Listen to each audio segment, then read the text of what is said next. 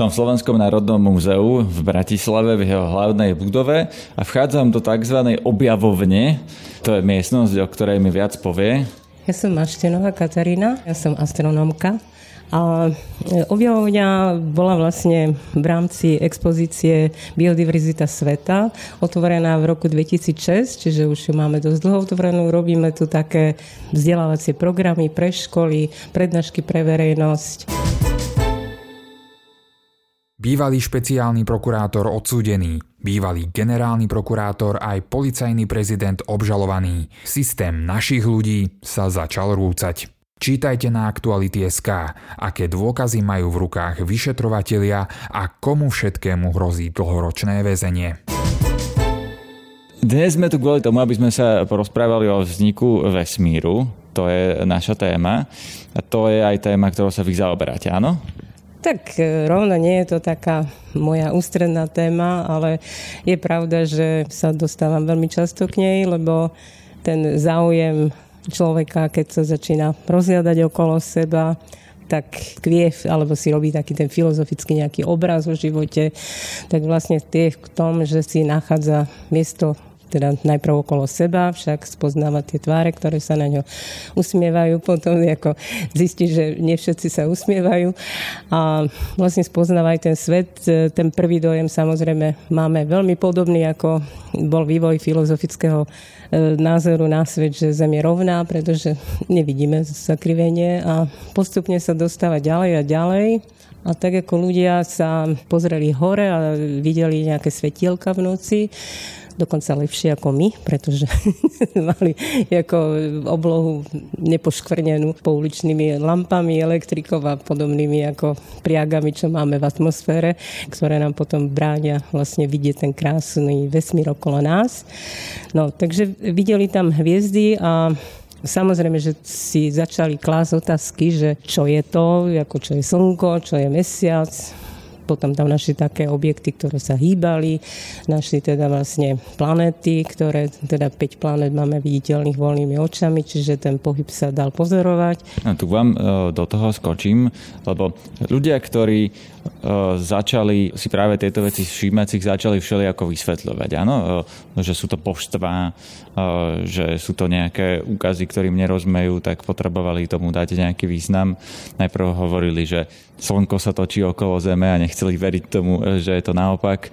A tam sa práve chcem dostať k tomu, že do akej miery, keď vy ste povedali, že začneme objavovať kde skončíme pri tom objavovaní, pri dejinách vesmíru. Na čo ešte máme dôkazy, na čo reálne vieme povedať o tom, ako vesmír vznikol a čo je len teória, ktorú si môžeme vysvetľovať spôsobmi, ako kedysi naši predkovia, ktorí nemali vedecké dôkazy, si vysvetľovali. Tak eh, isté, že to vysvetlenie sveta okolo nás je vždy ovplyvňované tým, čo máme k dispozícii, to, čo poznáme tak e, vlastne ten posun, že sme sa dostali ako jedna z planet slnečnej sústavy, e, nastal až v období renesancie, kedy vlastne e, sme nejako sa od toho stredobodu vesmíru okolo nás, čo nás obklopuje, stiahli na tretiu planetu obiehajúcu okolo Slnka No, tam práve smerujem, že ten pokrok teda bol postupný, my sme sa nejakým spôsobom dopracovali aspoň k tomuto e, poznaniu. A kam to poznanie až teraz smeruje? Lebo astronomia je taká veda, že môžeme asi objavovať do nekonečná. Kam siaha to naše poznanie do miery, že toto vieme naisto? Vieme naisto, ako vznikol vesmír? No, najpravdepodobnejšiu teóriu, ktorú máme, je teória veľkého tresku. Posmešne ju nazvali akože Big Bang, keď ju teda zaviedli astronómia Gamova Alfred, e, kde predpokladáme, že vznikol vesmír z nejakého jedného bodu.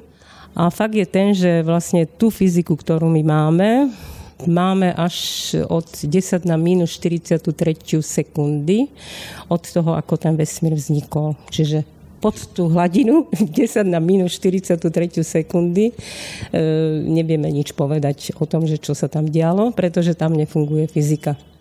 No, toto je niečo, čo mu asi bežný like nerozumie, ani ja úplne, pretože vy ste mi teda povedali, že vieme povedať s určitou istotou, z tohoto, ktorú ste matematicky vyjadrili, kedy vznikol vesmír, áno? Z dnešného nášho poznania vychádza, že vesmír vznikol alebo teda hranice vesmíru, kam sa pozeráme, sú okolo 3,7 miliardy rokov. Čiže vlastne z toho jedného bodu sa rozširuje a vlastne my sa dívame tak ako do histórie. Čím ďalej sa dívame, tak vidíme vlastne tie mladšie a mladšie objekty.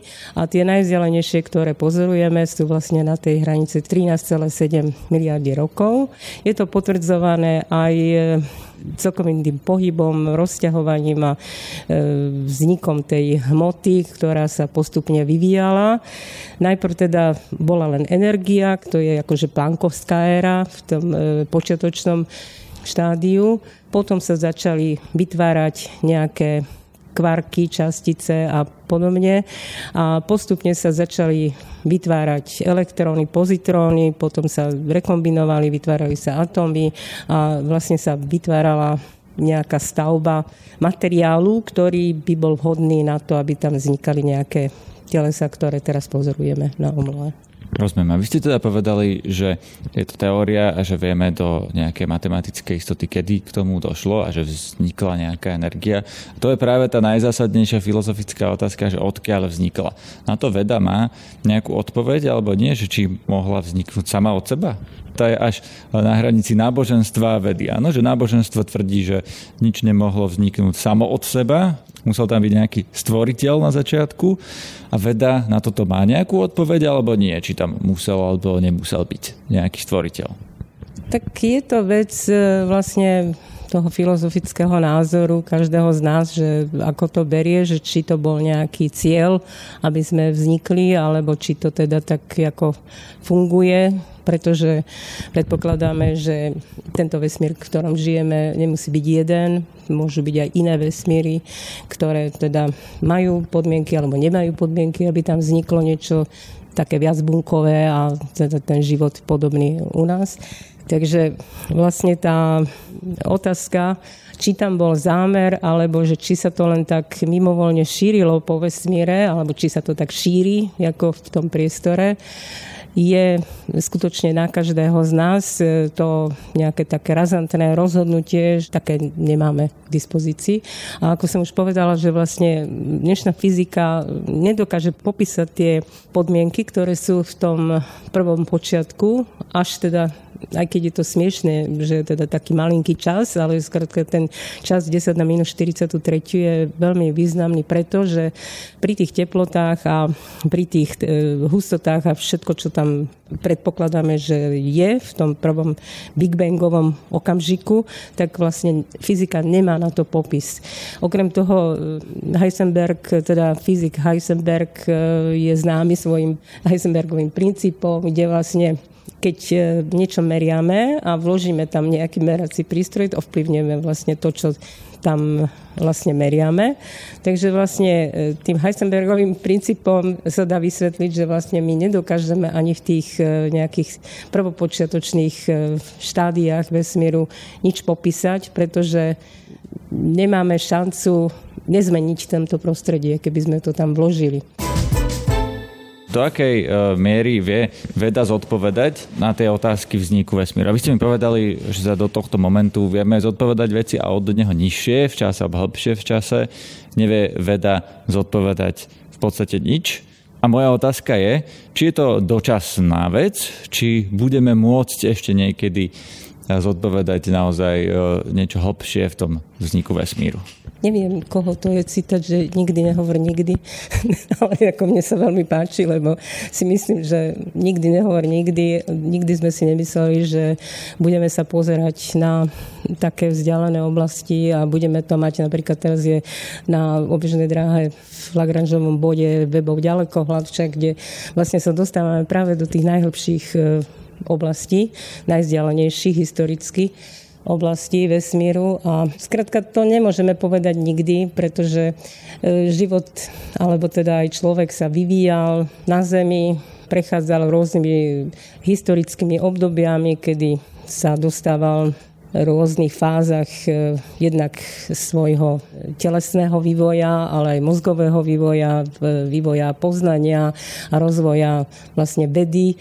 Ten rozvoj iste v renesancie je to obdobie, kedy teda nastával taký výrazný boom, ale aj predtým samozrejme, že ľudia spoznávali a existovali kultúry, ktoré mali veľmi rozvinuté ako merania a spoznávania tých e, vecí v prírode. A vlastne 20. storočie s nástupom vlastne obdobia, keď sa vede začína venovať o mnoho viacej ľudí, máme množstvo prostriedkov, digitalizáciu, to, to mám na mysli vlastne, že tieto prostriedky prinášajú obrovské možnosti, obrovské množstvo dát, niekedy až závratne veľké to množstvo a nedá sa ani spracovať. Zase je problém so spracovaním, aby sme to všetko spracovali. Napríklad niektoré sondy boli vypnuté, pretože už ako nebolo e, možné to spracovať, pretože ich bolo príliš veľa tých dát. Takže vlastne rozvojom vedy sa stále exponenciálne narastá možnosť, že teda sa dostaneme aj ďalej. E, vždy hovoríme z toho pohľadu, aký teda máme. Keď egyptiania videli zapadať slnko, tak sa modlili, aby sa teda okázalo na východe na druhý deň však. Čiže vlastne stávali tie pyramídy a mali toho boha slnka a vlastne Dneska vieme, že to slnko s najväčšou pravdepodobnosťou vyjde a máme množstvo iných faktorov, ktoré nám znepríjemňujú život a vlastne môže nastať aj iná katastrofa v našom živote, nielen to, že slnko vyjde. Slnko vyjde ako na druhý deň. Presne, čím viac máme tých poznatkov a dát a tých máme čím ďalej, tým viac, tým je pravdepodobnejšie, že budeme môcť lepšie zodpovedať otázku vzniku vesmíru, ktorá ešte zatiaľ, a to zdôrazňujem zatiaľ, nie je úplne vedecky to riešená. Povedal som to správne? Sú oblasti e, ľudského poznania. Najprv vlastne bola jedna filozofia, akože e, nadveda, potom sa začali oddelovať e, rôzne vedy ako fyzika, chémia a ďalšie. No, skrátka, z pohľadu fyziky máme určité hranice, kedy ako rozprávame o tom, že čo je a čo je predtým. Na to, čo bolo pred Big Bangom, je skorej vhodná filozofia, pretože tam sú mm, vlastne také otázky rozmýšľania, že rozmýšľam, že môže to byť aj tak, aj tak. Áno. Čiže vlastne filozofia vytvára nejaký taký prvotný názor na tú oblasť a vždy to tak bolo. Vlastne človek vždy si vytváral nejaké také hmlisté predstavy, potom tie Verneovky si robil však, čo všetci si ukazovali na čelo, že také nebude. No ale by, ako podarilo sa. Čiže vlastne sú určité procesy, ktoré prechádzajú nejakým vývojom evolučným a že teda vlastne najprv nad tým rozmýšľame len v hmlistých predstavách, potom získavame nejaké poznatky, získavame máme dokonca data, teda máme normálne nejaké teda pevné veci, na ktoré sa môžeme oprieť. No a e, ako jeden citát hovorí, že najväčší ako nepriateľ všetkých teórií je nové pozorovanie, aspoň v astronomii isté, pretože keď e, niečo nového pozorujeme, tak to môže nabúrať všetko a môže to teda vlastne všetko zmeniť a musíme sa na to dívať inak. No presne na to by som nadviazal, že astronomia vlastne zmenila všetko v zmysle, že kedysi ľudia verili tomu, že svet bol stvorený za 7 dní, e, čo potom vlastne sa vysvetlilo ako metafora a teraz stále e, ako keby používajú používajú, e, najmä ľudia, ktorí veria v stvorenie, práve ten argument, že či mohlo z ničoho vzniknúť niečo. No a tu ste mi vlastne zodpovedali tú otázku v zmysle, že úplne legitímna odpoveď je, zatiaľ nevieme. Áno, z pohľadu astronómie iste. Hovorím, potom nastupuje filozofia, kde teda človek sa snaží dopracovať nejaké odpovedi. Ale je to práve tá hmlistá odpoveď, kde ešte potrebujeme získavať tie ďalšie veci a hlavne teda údaje, o ktoré by sme sa mohli opreť. Zatiaľ nevieme, ale veda možno nám to odhalí v budúcnosti. Je to možné, že sa to pohne ďalej, ale e, ono s poznávaním to máte tak, že vlastne každý jeden objav vyroja sa množstvo otázok. Áno? Čiže vlastne je to jak vlnoplochy na vode. Keď si zoberiete, tak vlastne z každej jednej vlnoplochy ide ďalší. A z každej e, informácie vlastne sa vytvára ďalší, ďalší problém a no skrátka to poznanie je takmer by som povedala nekonečné, že vlastne nie je asi možné, aby sme mali obsiahnuté všetky vedomosti Najhoršie by to bolo pre nás, lebo by sme nemali čo robiť, to je pravda. vlastne by sme nemuseli skúmať. Ale človek je zvedavý a hovorím, že vždy pri každom e, ako nejakom novom poznatku začneme si klásť otázky, ktoré vedú k ďalším a k ďalším vlastne objavom. A k ďalším a ďalším otázkam. Áno, k ďalším a ďalším otázkam. Takže e, by som povedal, že je to taký nekonečný príbeh. Je aj vesmír nekonečný? Tak je v podstate niekoľko modelov vesmíru. Keď hovoríme o súčasných, tak tie vychádzajú vlastne z takých modelov v začiatku 20. storočia, kde bol teda vlastne taký klasický model, teda, že vesmír môže byť e, nejaký podľa toho, či má energiu, ktorá sa rozpína dostatočne vysokú, že bude otvorený, že sa teda rozťahne a bude nekonečný. Alebo teda tá energia existuje len určitá, rozťahne sa do určitej veľkosti a potom sa začne vrácať, čiže to je uzavretý alebo pulzujúci vesmír. A takisto môže byť taký, ktorý sa dostane na rýchlosť, ktorou sa bude rozpínať a nekonečne sa zastaví, tak to sú také matematické hrádky. Ale problém nie je ako v týchto modeloch. Problém sa objavil v 90. rokoch 20. E, storočia, alebo teda aj skôr, keď sme začali riešiť e, množstvo hmoty a množstvo tmavej hmoty, hmotu, ktorú vidíme a hmotu, ktorú nevidíme to už Cvike napríklad e, v 50. rokoch e, upozornil, že vlastne počítal nejaké gravitačné pomery galaxií, skupiny galaxií a zistil, že vlastne tie galaxie by nemali držať pohromade, čiže je tam niečo, čo ešte má nejakú energiu, alebo teda nejaká gravitácia je tam ešte mimo toho, čo my vidíme ako ďalekohľadmi alebo niekde na fotografiách. A vlastne bola tam predpoveď teda tej tmavej hmoty alebo tmavej energie. Dneska už hovoríme ako celkom vážne, že teda to, čo je tá spravodlivá hmota, ktorú vidíme a ktorú môžeme pozorovať, je ich len 5% z celkového množstva hmoty. Nejakých 69% je energia, Energia znamená, že to môžu byť nejaké energie, ktoré nespôsobujú len príťažlivosť, ale aj odpudivá energia to môže byť, áno.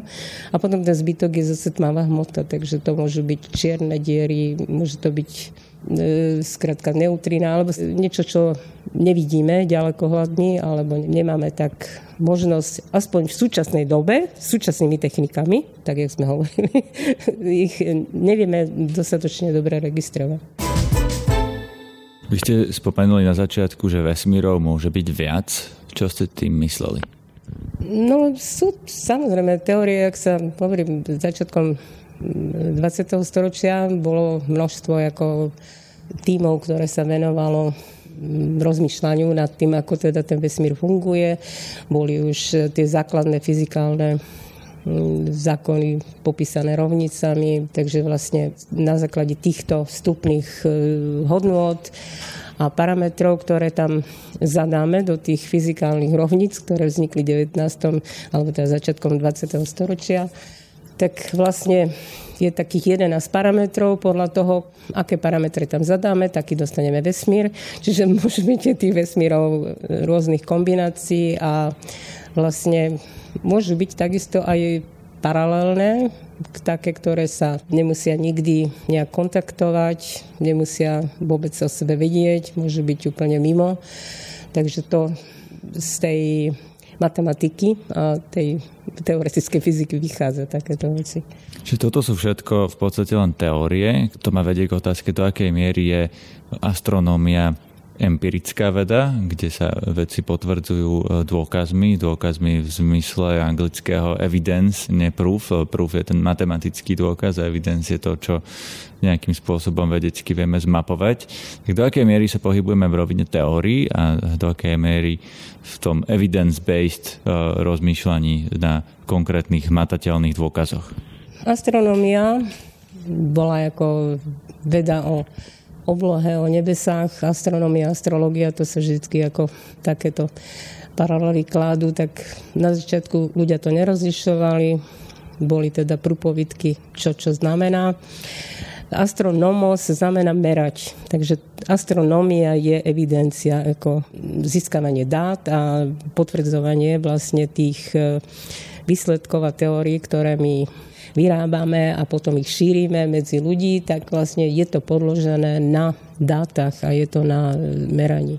Keď sa pozrieme okolo seba, tak s istotou môžeme povedať, že v okolí Zeme, v slnečnej sústave, hviezdy, vývoj hviezd, galaxia, kopy galaxií, čiže štruktúra vlastne celého vesmíru je potvrdená hmatateľnými dôkazmi, ktoré sú dostatočne pevné na to, že sa e, nejako nedajú zvrátiť. Máte to tak, ako keď e, si zoberiete Newtonovú teóriu, o pohybe a potom bola, teda dneska používam Einsteinovú teóriu, áno. Máme Newtonovú teóriu, ktorá nám úplne funguje, keď idete autom, keď sa pohybujete, pri všetkých normálnych rýchlostiach vám úplne funguje, čiže Newton je úplne fantastický aj dneska použiteľný. Kľudne deti počítajú, ja neviem, príklady, ako sa stretnú a ako e, sa obídu nejaké dve auta, alebo skratka tá teória funguje v určitých e, hraniciach. No ale keď sa začíname blížiť už tým rýchlostiam svetla, čo teda je práve v astronomii, tak tam prestala fungovať a nastúpila obecná teória relativity, áno, Einsteinova. Takže vlastne Takto je to podobne aj so všetkými vedomosťami, e, ktoré máme potvrdené nejakými údajmi, nejakými meraniami. Čiže hovorím, že celú tú štruktúru vesmíru myslím, že tá nebude menená tak ako ten pohyb, keď sa pohybujeme podľa tých Newtonových zákonov. Samozrejme, že je tam e, pri tých vysokých rýchlostiach aj pri tých veľmi vzdialených objektoch veľmi vysoká možnosť e, zmeny, respektíve tá váha toho merania sa znižuje. Keď máme veľmi vzdialený objekt a pozorujeme tam niečo, meriame tam, tak vždy tie merania sú s menšou váhou, čiže nemáme ich také presné, majú väčšiu toleranciu, sú v rozmedzi väčšom. Takže vlastne pri nejakej nepatrnej zmene sa môže stať, že vlastne sa to celé zmení. Aj to je možné. Čiže vesmír je celý zmeraný, ale len približne? Všetko je približne keď si zoberiete, máte vždy nejaký údaj, teda plus minus niečo, áno.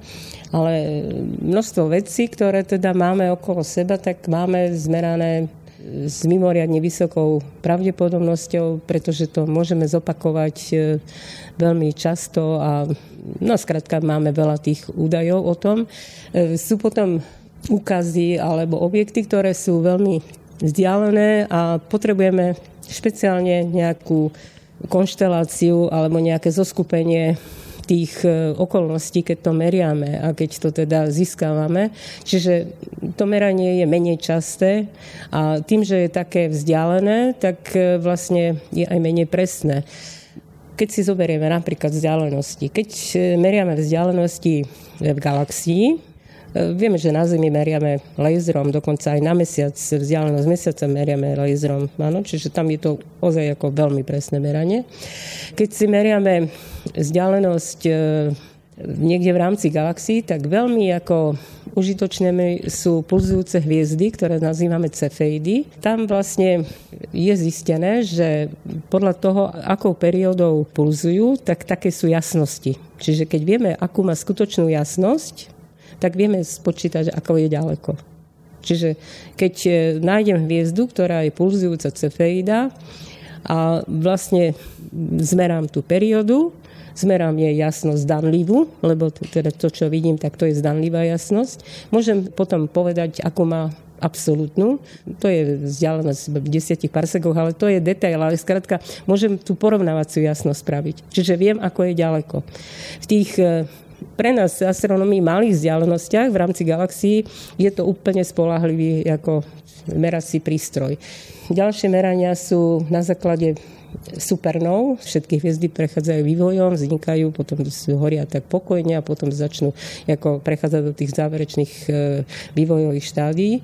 A mnohé z nich, ktoré sú hmotné, tak vlastne vybuchujú ako supernovy alebo ako nový. Takže tie nový alebo supernovy e, môžeme tiež použiť ako na meranie vzdialenosti. Tam vlastne je dôležité, ako dlho tá e, supernova drží tú jasnosť maximálnu, kde sa teda zvýši niekoľko e, desiatok grádov tá jasnosť. A potom ten zostup, čiže ako klesa jasnosť, pretože samozrejme, že potom už začne klesať jasnosť. Táto metóda je ale o mnoho menej presná, ako je metóda Cefeit, áno? Pretože Tých e, supernov nie je až tak veľa. Cefeid je obrovské množstvo, to je jedna celá kapitola pozorovateľov premených hviezd a vlastne celá stelárna astronomia, ktorá sa menuje pozorovaniu premených hviezd. Čiže tam tých pozorovania možností zopakovania tých pozorovaní je veľmi veľa. U tých supernov jednak, je to náhodné, pred 400 rokmi sme mali však poslednú supernovu, čo sme tu e, mali v našej galaxii. Všetci čakáme, že každých 400 rokov by mohla vybuchnúť nejaká supernova, takže všetci astronómovia už sa tešia, že kedy... Takže vlastne tá frekvencia tých javov nie je taká častá. Samozrejme, že supernovy alebo novy pozorujeme aj v iných galaxiách a podľa toho meriame vlastne vzdialenosti galaxií väčšinou. Teraz premostím na začiatok tohto nášho rozhovoru celého. My sedíme v Slovenskom národnom múzeu v Bratislave a vy ste astronómka.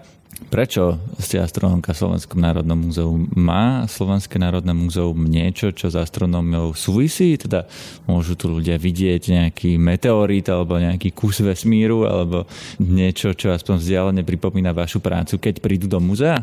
Ja by som povedala, že celá táto príroda súvisí s astronómiou, viete, lebo e, tá hmota, e, z ktorej sme a z ktorej sú aj tie živočichy, rastliny, sa vlastne vyvinuli vo hviezdach.